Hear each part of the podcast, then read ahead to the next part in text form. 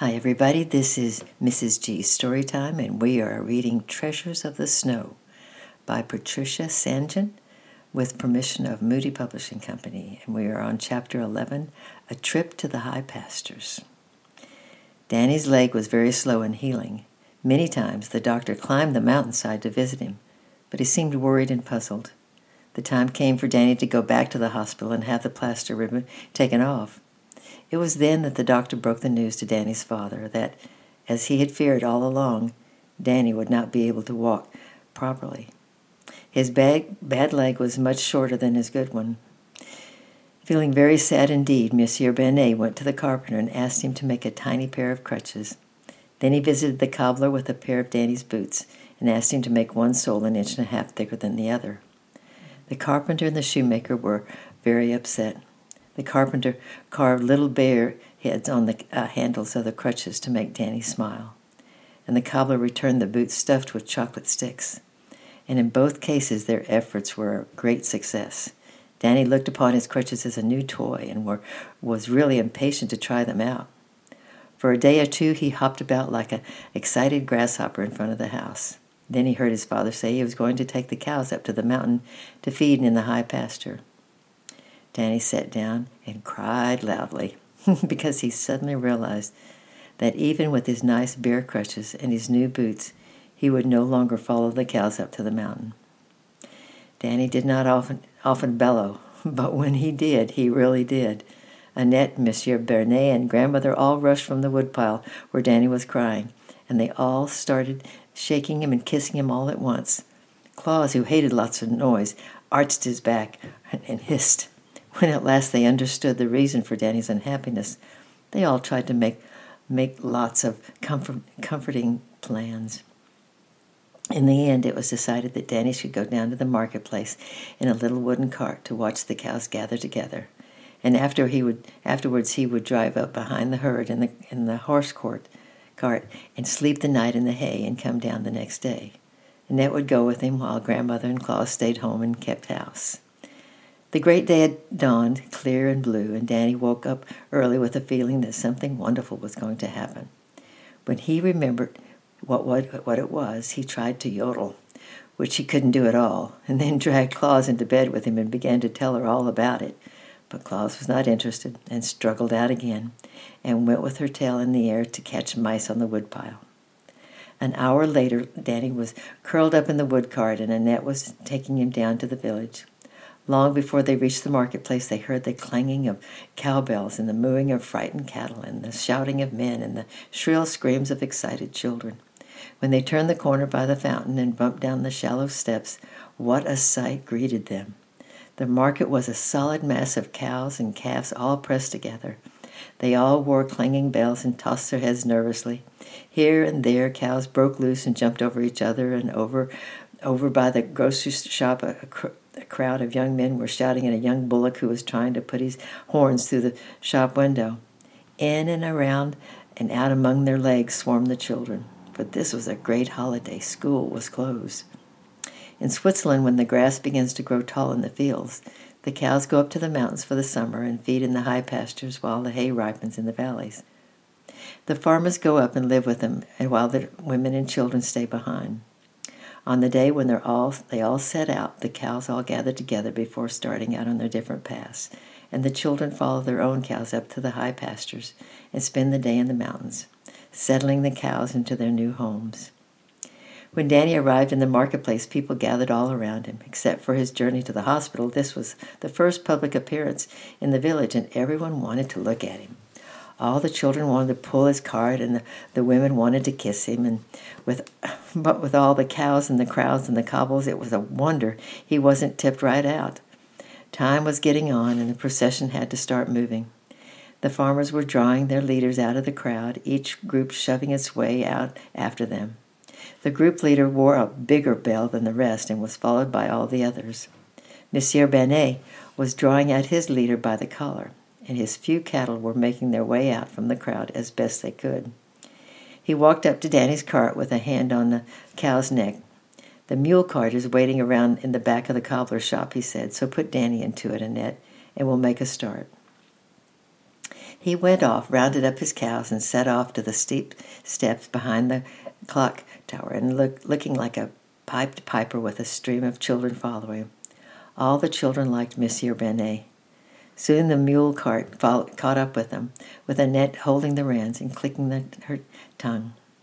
Danny lay in the back, holding his crutches, which he had brought to show for the people in the village, and shouting at the top of his voice. Danny never forgot that ride up the mountain. One of the bull calves named Napoleon got, grew tired and started dropping behind, so Danny leaned over and put his hand on his collar and pulled him alongside the cart. His father looked back and smiled. He's a tired, poor old young thing, he said. You better take him in the cart with you, Danny. And father lifted the wobbly legged creature into the cart, and Danny flung his arms around his woolly neck and shrieked with joy. It was a beautiful calf with gentle eyes and silky ears and pale stubby curls on his forehead. They sat watching the forest together, sniffing the scent of the pine trees. By the time they came out of the forest, they had climbed so high that they could see right over the green mountains that surrounded the valley to the snow capped ranges beyond, where the snow never melts. Danny lay back, counting the white peaks, imagining himself in heaven. Then, to make his happiness complete, Annette suddenly picked, produced a long, twisty roll and a hunk of cheese and told him to sit, sit up for his dinner. He sat nibbling one end of the hard golden crust while the calf put out his pale pink tongue and licked the other side. Annette left the mule to make its own way while she wandered up and down the slopes picking the alpine flowers that grew in the high pastures as a present for grandmother. It occurred to Danny that it would be nice to run up and down the slopes to pick flowers with Annette, but he did not think about it for long. There was so much else to be happy about. Besides, if he had not been lame, he would never have had his bear crutches, nor would he have ever been sitting in the cart with his arms around a bull calf. The path turned a, a hairpin bend around the roots of a great pine tree, and as they turned the corner, they came in sight of the, their summer home, a little shut-up cow barn with one living room joined onto it, standing in the middle of the meadow of yellow flowers. Just behind it rose the last steep slope of the rest of the mountain.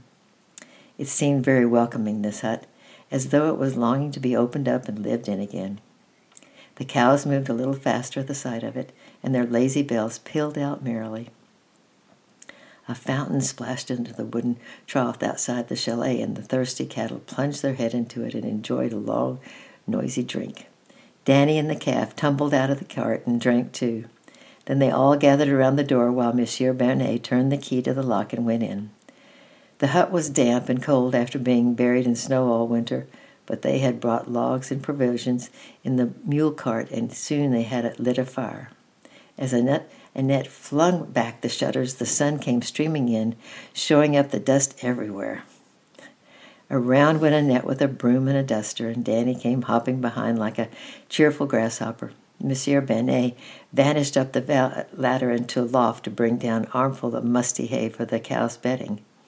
Then it was milking time, and the cow cattle wandered in one by one. After that, it was supper time, and Monsieur Benet and Annette sat down on the stools at the table, while Danny sat on the rung on the floor because of the condition of his legs, made the stool uncomfortable for him. They ate bread, smoked sausage, cheese, drank hot coffee out of enormous wooden bowls. It was a lovely meal and when he had finished his last mouthful, Danny struggled to his feet and held up his arms to his father. Do you want to go to bed now? asked Monsieur Benet, picking him up. No, replied Danny firmly. I want you to carry me to the top of the mountain. Mr. Burnier looked horrified. The top of the mountain was a good 25 minute steep climb, and Danny was a heavy child. But he always found it impossible to refuse his little son anything.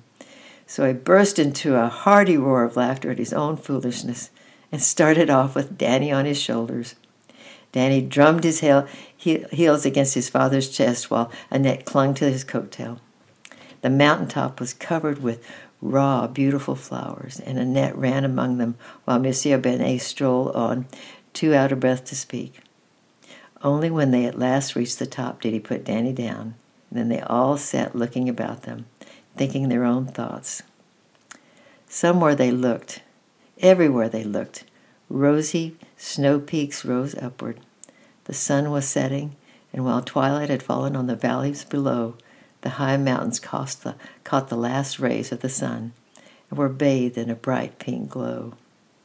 An English child might have thought that the Alps were on fire, but Danny, who was used to the sight, just sighed contentedly. As they sat watching, the sun sank a little lower until the very tips still burned crimson. Then the glow faded altogether, and there was nothing to be seen at all but cold, ice blue mountains with the stars coming up behind them. Soon the moon would rise, and then the peaks would be turned to dazzling silver. It was nice to get back to the chalet and see the firelight flickering in the window and to gather around the blazing logs and shut out the night. The door inside the stable was open, and the calf came straying in and out and, and on the floor by Danny with his, long, with his long legs crumpled up beneath it. I went to sleep with the calf, announced Danny in his firmest voice. No, Danny, said Annette quickly, you will catch fleas. But if Napoleon had fleas, I should have caught them already in the cart, reasoned Danny. Please, Papa, I want very badly to sleep with Napoleon. Mr. Bennet remarked that he thought it might be managed for a treat. So he rigged up a hay mattress covered with a sack, and Danny was tucked up on it under the rug, while Napoleon happily lay on a heap of straw beside him. Annette slept in the one and the and the other bed, and Mercier went off and found himself comfortable in the hayloft. Tomorrow it will be chapter 12 Annette's Revenge. I love you and I'll praying for you and we'll see you tomorrow. Bye bye.